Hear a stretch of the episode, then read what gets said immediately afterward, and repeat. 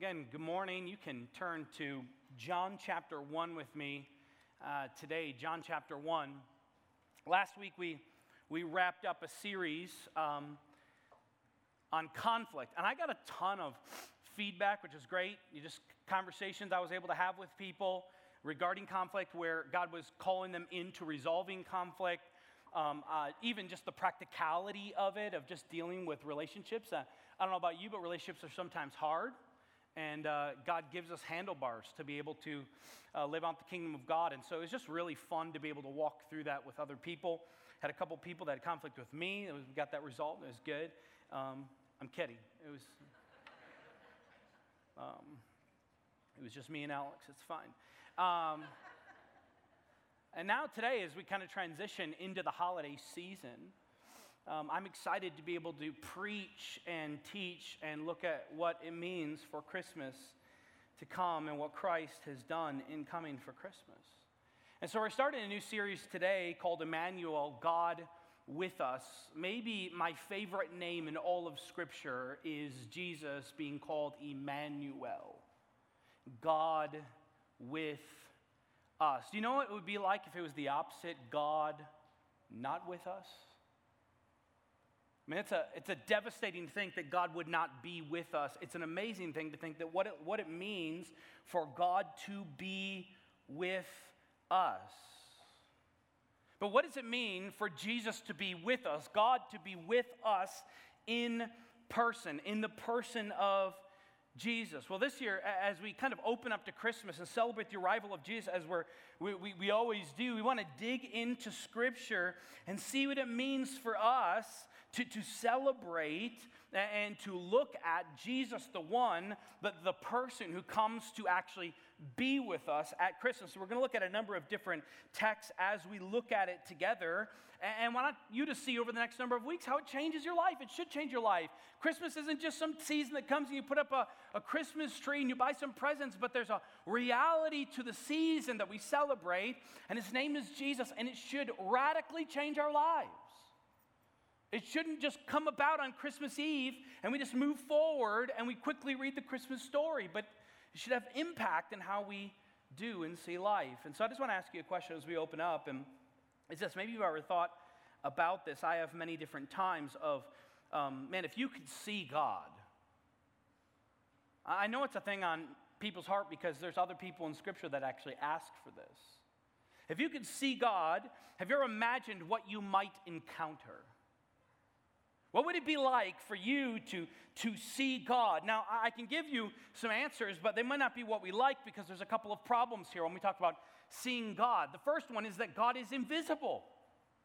And we see this throughout Scripture. He, he, he's not actually, he, he's spirit, as it says in Scripture. So it's invisible. We can't see him. We can't even imagine what we would see. There's some descriptions in Scripture, but it says that God is invincible. Second, it says God is holy. Now we talk, we think of it's like you're a holy roller, like that kind of thing. Well, holy, to, to, to what we're talking about here with God, literally means set apart. That's what holy means. So if you're holy, you're set apart unto God. Now, what it means that God is holy is that He's set apart, He's other, He's different. He's holy, I'm not. He is different than every other thing in creation. So, how can you imagine, or, or, or could, could you imagine seeing something completely other than anything and everything you've ever known? He's completely other. Then finally, the reality of God and His presence every time you see in Scripture is super intense. People are like, man, I just wish I could just walk with God. You wouldn't be walking with God. You would be falling down on your face before God because of his awe striking presence before you. We see a couple, a number of different times in Scripture, see Moses, as they're just kind of dumbfounded throughout Scripture by the presence of God. Moses is like, Can I just see you, God? And God's like, You can see my back. If you saw me, you wouldn't be able to handle it. Right? Isaiah in Isaiah chapter 6 says, man, he, he gets this vision, an encounter with God in this throne room. And what's his first response? Woe is me. I'm a man of unclean lips. Like in the presence of God's holiness, his otherness, he's like, man, I can't, I can't imagine being in his presence. Woe is me. The shepherds, even in the Christmas story. it says that they are filled with fear. And there's many different other scenarios. What, what, what, I'm trying to show you is God's glory is so intense that people can't handle it when they encounter. it. It's almost like the sun. We, we can experience the light of the sun, but you can't look directly in it, or you can't go in directly in its presence, or you will not make it. See, God's presence is intense. So, how do we, as human beings, actually completely uh, understand who God is, see Him for what He is, as a God who is, who, is, who is invincible, a God who is holy and other, a God who is so intense, is it not virtually impossible to see and be with God? So I want to pose you another question, and this is what I want you to just wrestle with is how do we see the glory of God? This is kind of what I'm getting at. How can we, as the people of God, see the glory of God. And, and I'm getting somewhere easily in the text and in our service today is really at the end of it all, it's in Jesus.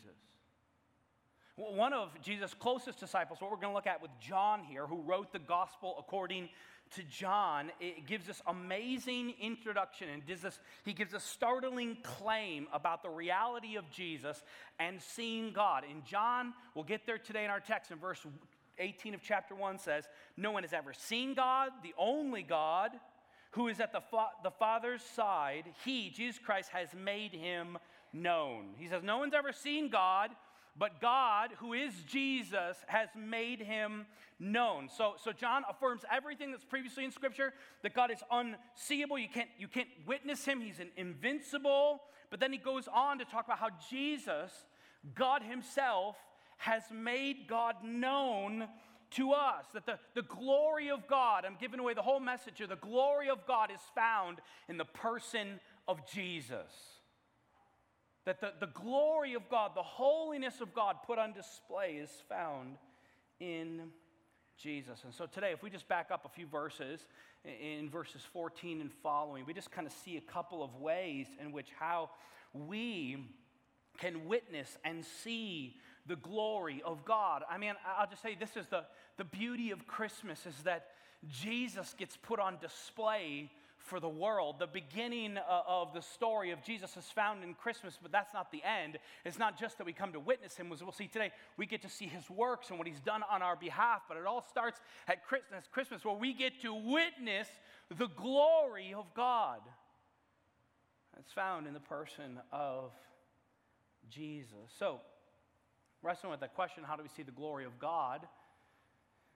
We're going to start in verse 14. And the first thing I, first thing I just want you to see is that, behold the person of Jesus. Just behold Jesus. You're going to see the glory of God. It's not this heaven opening, like, un, just witness Jesus. He is the glory of God.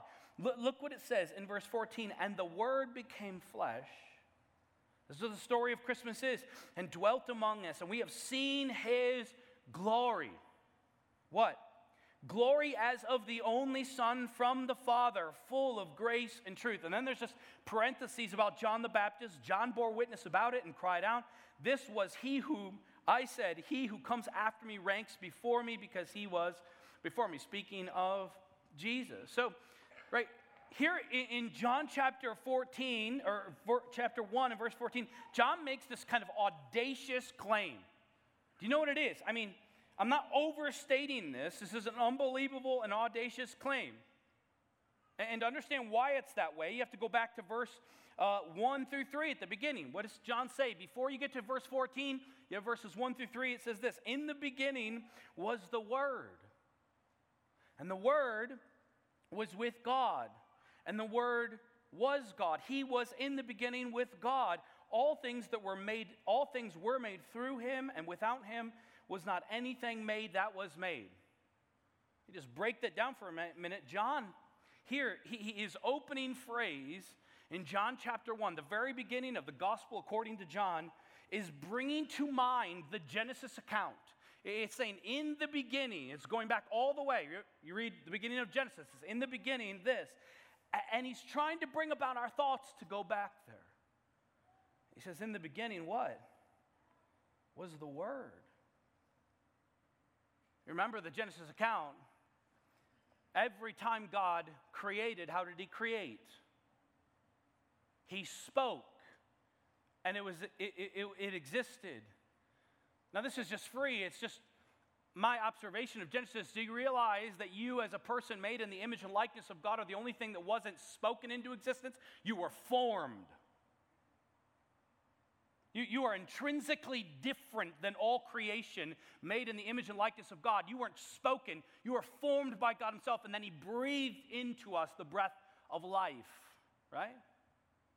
Well, he, He's bringing us back to that creation account, right? Where He's saying, in the beginning, what was the Word? That the Word was the agent by which everything is created, right?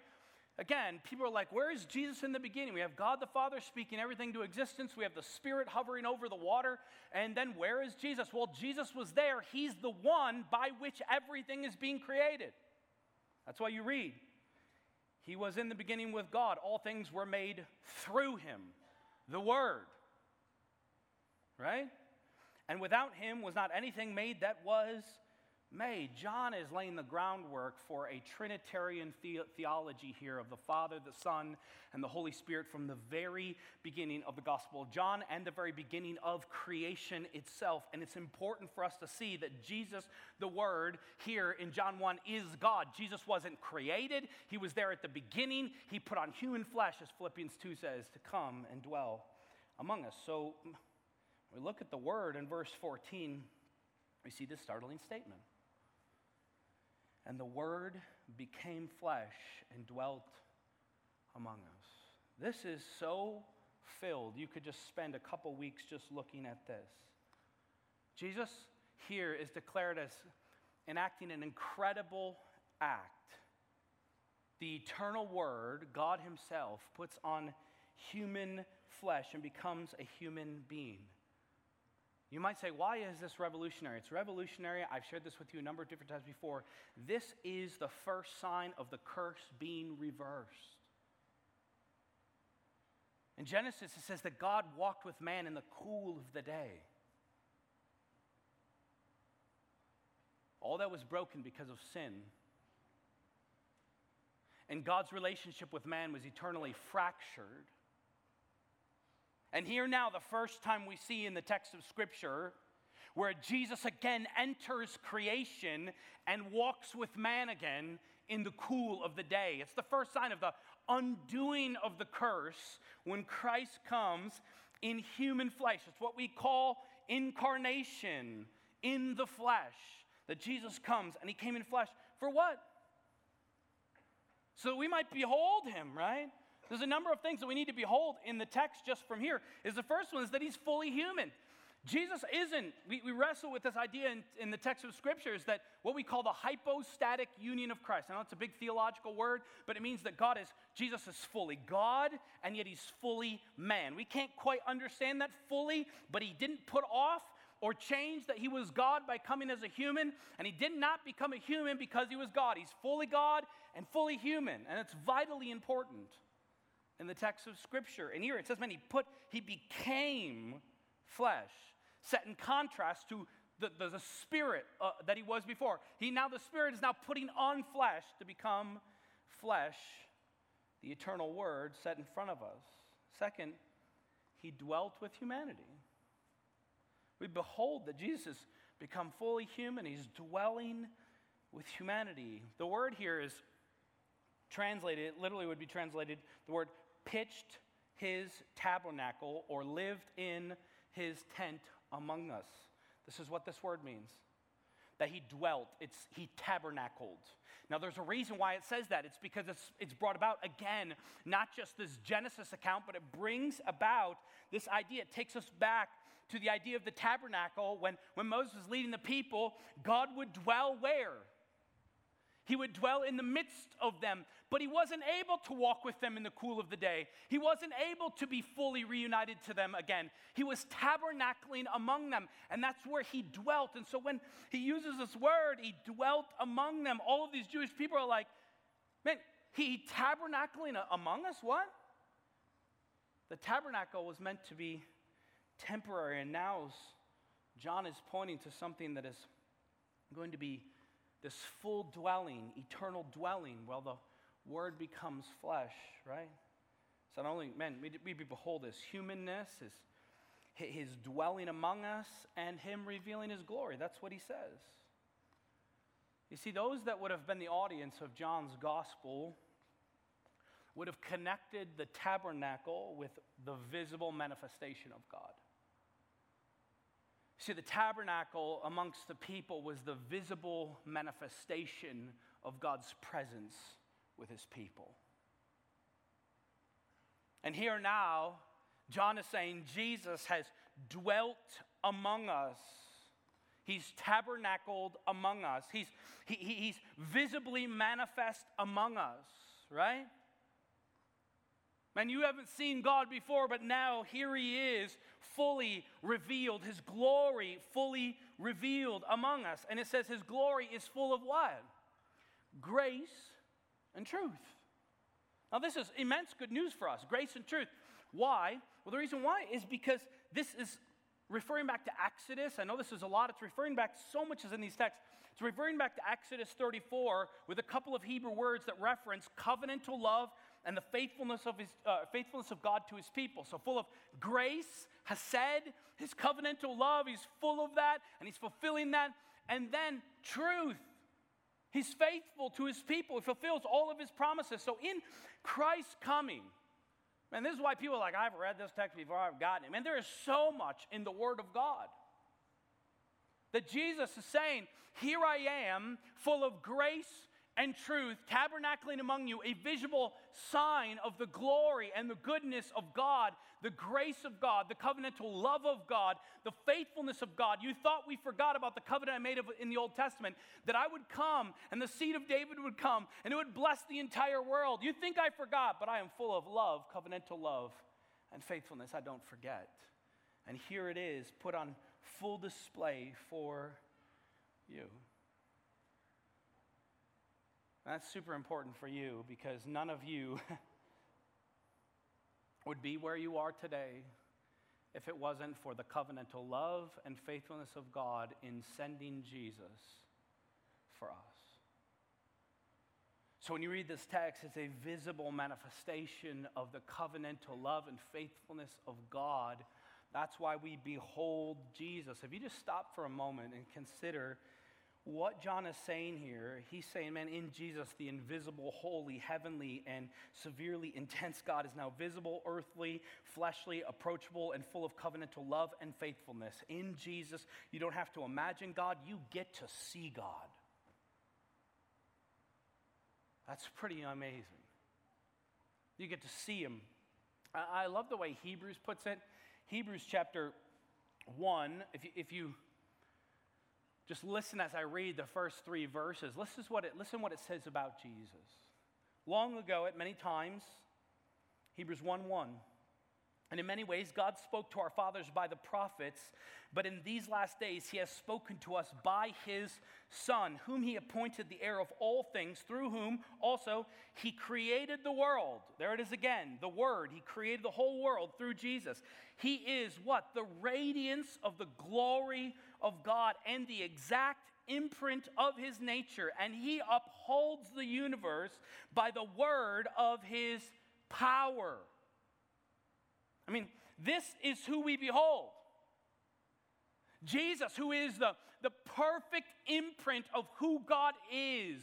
We want to see God, we look to Jesus. We want to know what God does, we look to Jesus. He's the exact replica and imprint of who God is because why? Because he is God.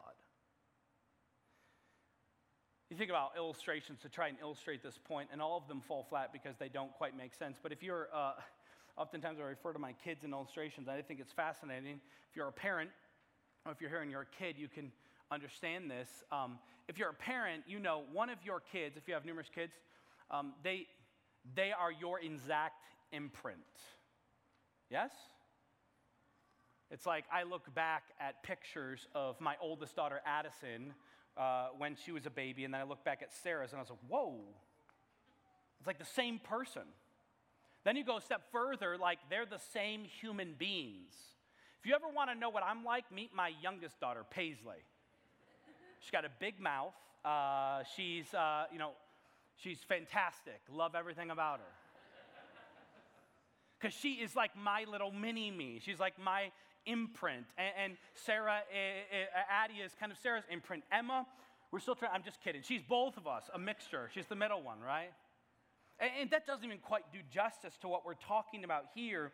But the point is, is that this is the idea of what he's saying, is that Jesus Christ is the perfect image of who God is because he is fully God himself with human flesh on. He's the exact image. He's, he's, he's the person of Christ. And man, in this season, I just want to call you to behold the glory of God in Jesus Christ. Behold the fact that God is with us, Emmanuel, God with us. God could have left you undone in your sin and your brokenness, but Christmas is the beautiful sign and picture that God loves you so much, He didn't leave you there. Behold, God is now with us. He came after us. He left heaven and put on human flesh, humbling Himself. Remember what I said at the beginning? He's holy, He's other. There is nothing like Him. Man, he put on our brokenness, setting apart His holiness, so that He might come and rescue and redeem us. So, this season, I just call you how do you see the glory of God in Christmas? Behold the person of Jesus. What does that look like?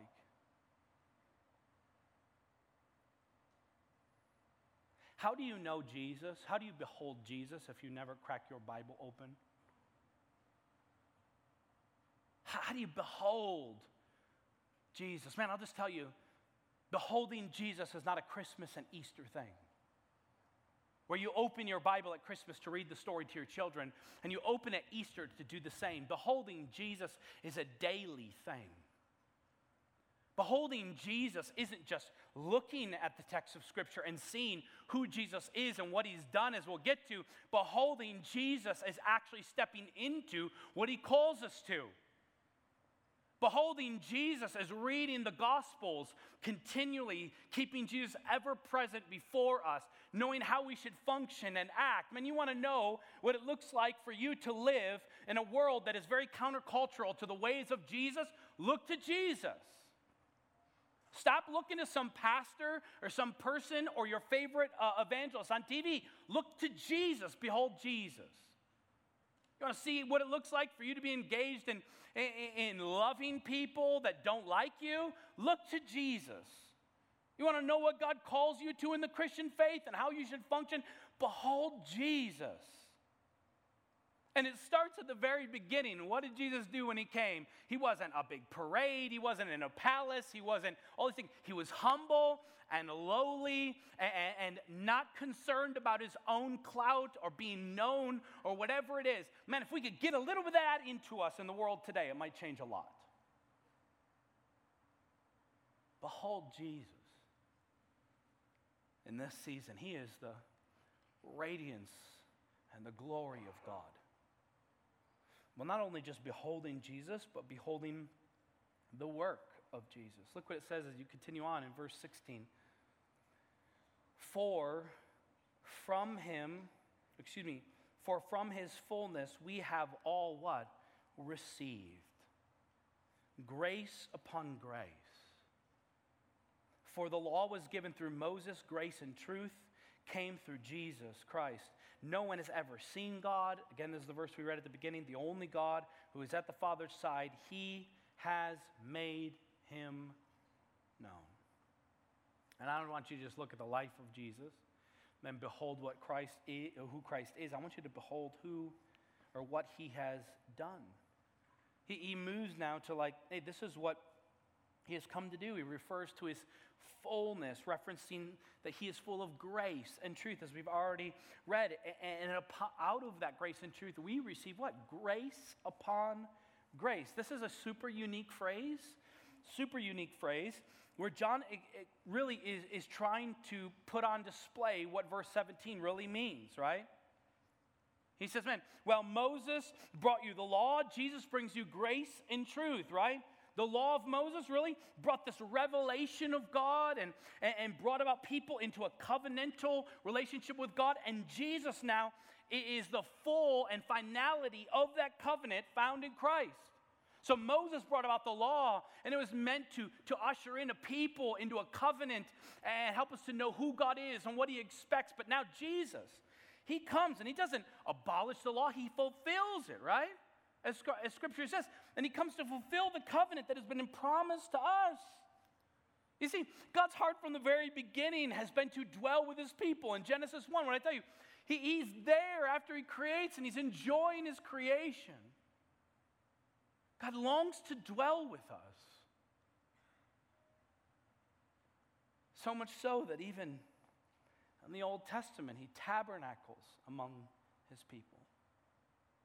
And here in the beginning of the Gospels, he comes because the tabernacle was only a picture of what was to come. The sacrifices the priests made in that tabernacle were only a picture of the ultimate sacrifice that Christ would make.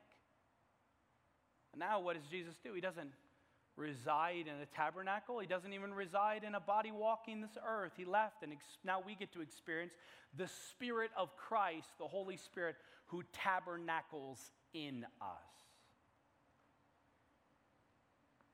Because that's the work of Jesus. You see, Jesus is really preparing to reveal the rest of the gospel, what he's about to reveal and the whole point is that he wants you to see the works of Jesus. Like, what has he done? It's not good enough just to see Jesus and know about him, but to actually, what does it look like to be with Jesus? Well, just two chapters later, maybe the famous, most famous scripture in all of the Bible, John 3:16. Anybody know that? If you're here online and you've never been to church, I promise you, you've probably heard of John 3:16. People put it on signs at games and everything else, but in it, wraps up the works of Jesus. What did he say? For God so loved the world, he gave his only Son, that whoever believes in him should not perish but have eternal life. Verse 17. For God did not send his Son into the world to condemn the world, but in order that the world might be saved through him. You see, Jesus comes to show us not only who God is, but how he loves us. Beholding Jesus isn't just to see what, like, like this is how Jesus functioned, but beholding Jesus' work is to say, and this is what he does for us. This is how much he loves us, right? To behold the works of Jesus is to behold the love of God. To behold the works of Jesus is to behold the grace upon grace that he's speaking of in the text that we get to experience as we place our faith and trust in Christ and live out what Christ has called us to. We get to experience this. It's kind of like, man, I, I can behold, or you can behold, excuse me, how much I love my wife, right? And the way in which you would behold how much I love my wife, or really you could put it on anything, how much you love Michigan football or Michigan State football or Ohio State football, if you're weird, but like, you can, you can behold, I'm saying behold, right? The works of Jesus. Well, how do you behold whether I love my wife or whether someone loves Michigan football or for that matter, anything else really? Is it because, man, you look at me and you're like, man, I just looking at you can tell you're her husband. And so, man, uh, because of that, I could tell you love your wife. No, that, that would be weird.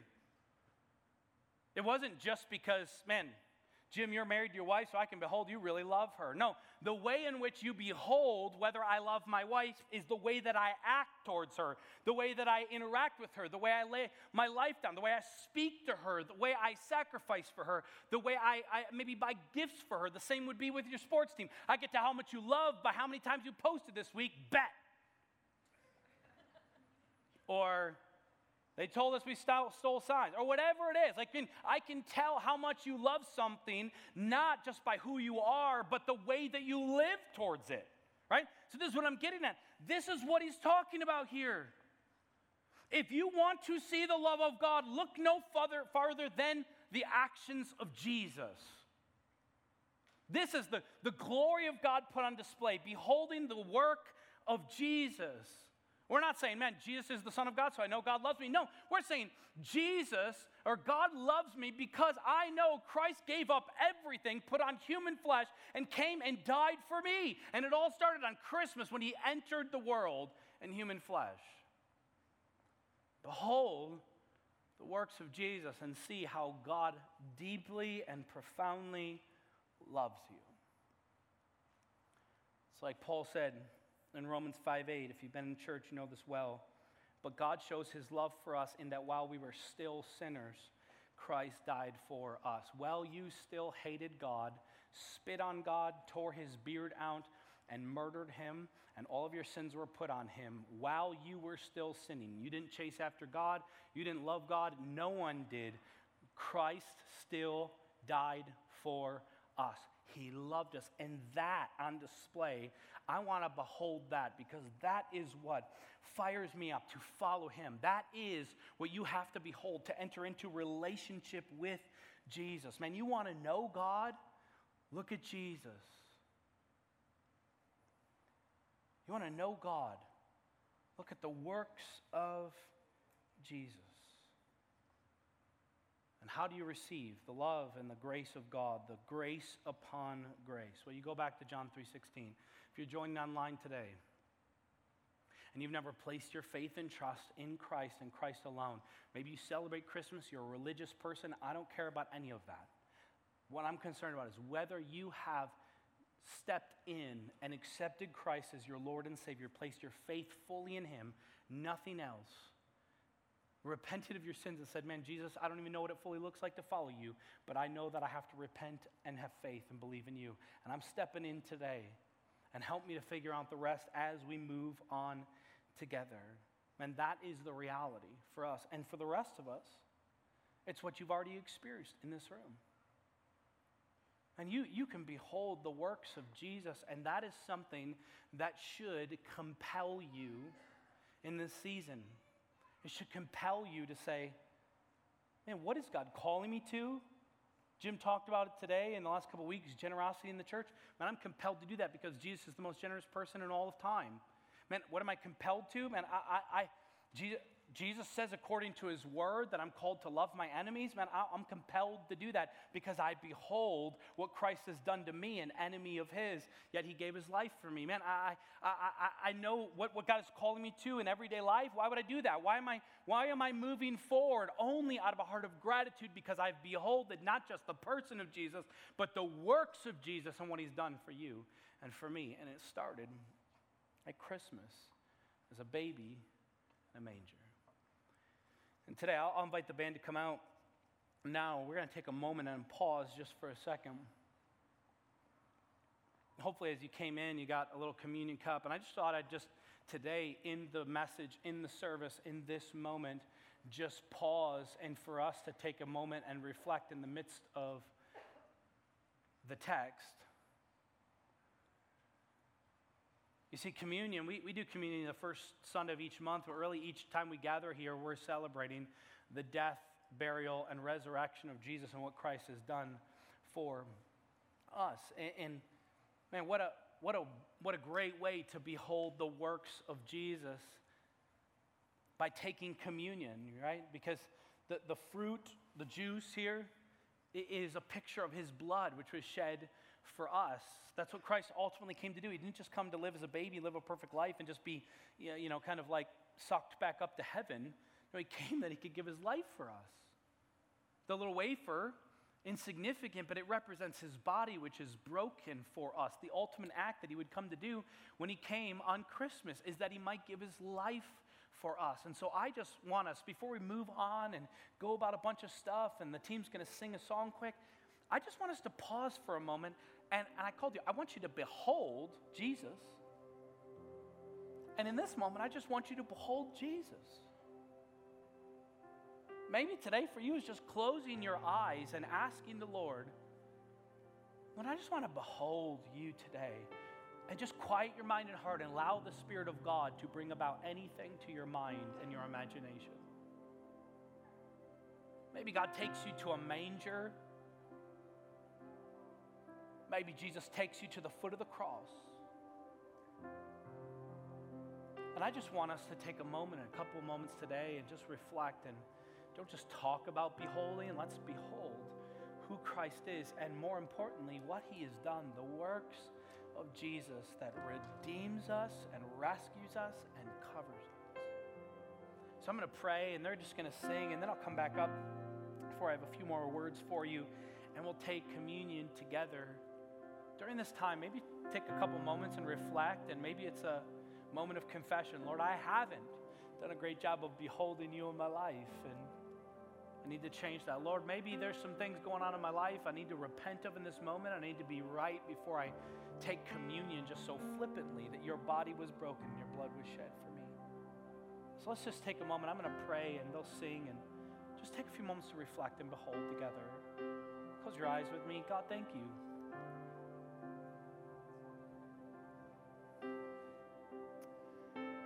God, thank you for your body, which is broken for us, your blood, which was shed for us. Today we behold your glory in you, Jesus, the Word that became flesh and dwelt among us, that we might be saved. And so, God, we quiet our hearts and our minds for a couple of moments just to enter into the season, remembering what you came for to give your life as a sacrifice for us. Grace upon grace. Today, Lord, we behold your glory. It's in Jesus' great name we pray. Amen. If you could see God, what do you imagine you would encounter? What's amazing is that you don't have to imagine anymore. You don't have to think about it. You don't have to anything. You know what you can do? Look to Jesus. That's where John points us is and you want to see what God is like? Look at Jesus. You want to look at how much God loves you? Look at Jesus and what he has done for us. Today, we behold the glory of God because beholding the person of Christ and what he's done is to behold God. And I hope you leave this place knowing who Jesus is and what he's done for you and what the season means as we enter into the rest of December. Christ came for you and it started in a manger. And may we be people that respond to that beholding by looking to Jesus, the author and the finisher of our faith. Would you stand to your feet? I'm going to pray and we're going to sing a song as we leave this place. And may the Spirit of God do His work in your heart and your life and mine as well. As we leave here, just celebrating and beholding Jesus. Let's pray together. God, thanks for today, is I've already declared, thank you for the moments, these sweet moments we have to be able to just look at Scripture together, God. Thank you for the picture of Jesus in Scripture that we might behold him. God, thank you for sending your Son that started on Christmas, that we might receive grace upon grace. Take us from this place, Lord, uh, ready to live out all that you call us to, reacting to the goodness and the beholding of Jesus. Thank you for your love. It was so great that you sent your Son for us. And thank you, Jesus, for giving up everything that we might be with you.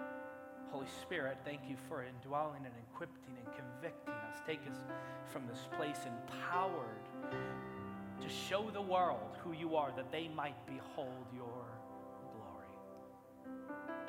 It's in Jesus' great name we pray. All God's people said.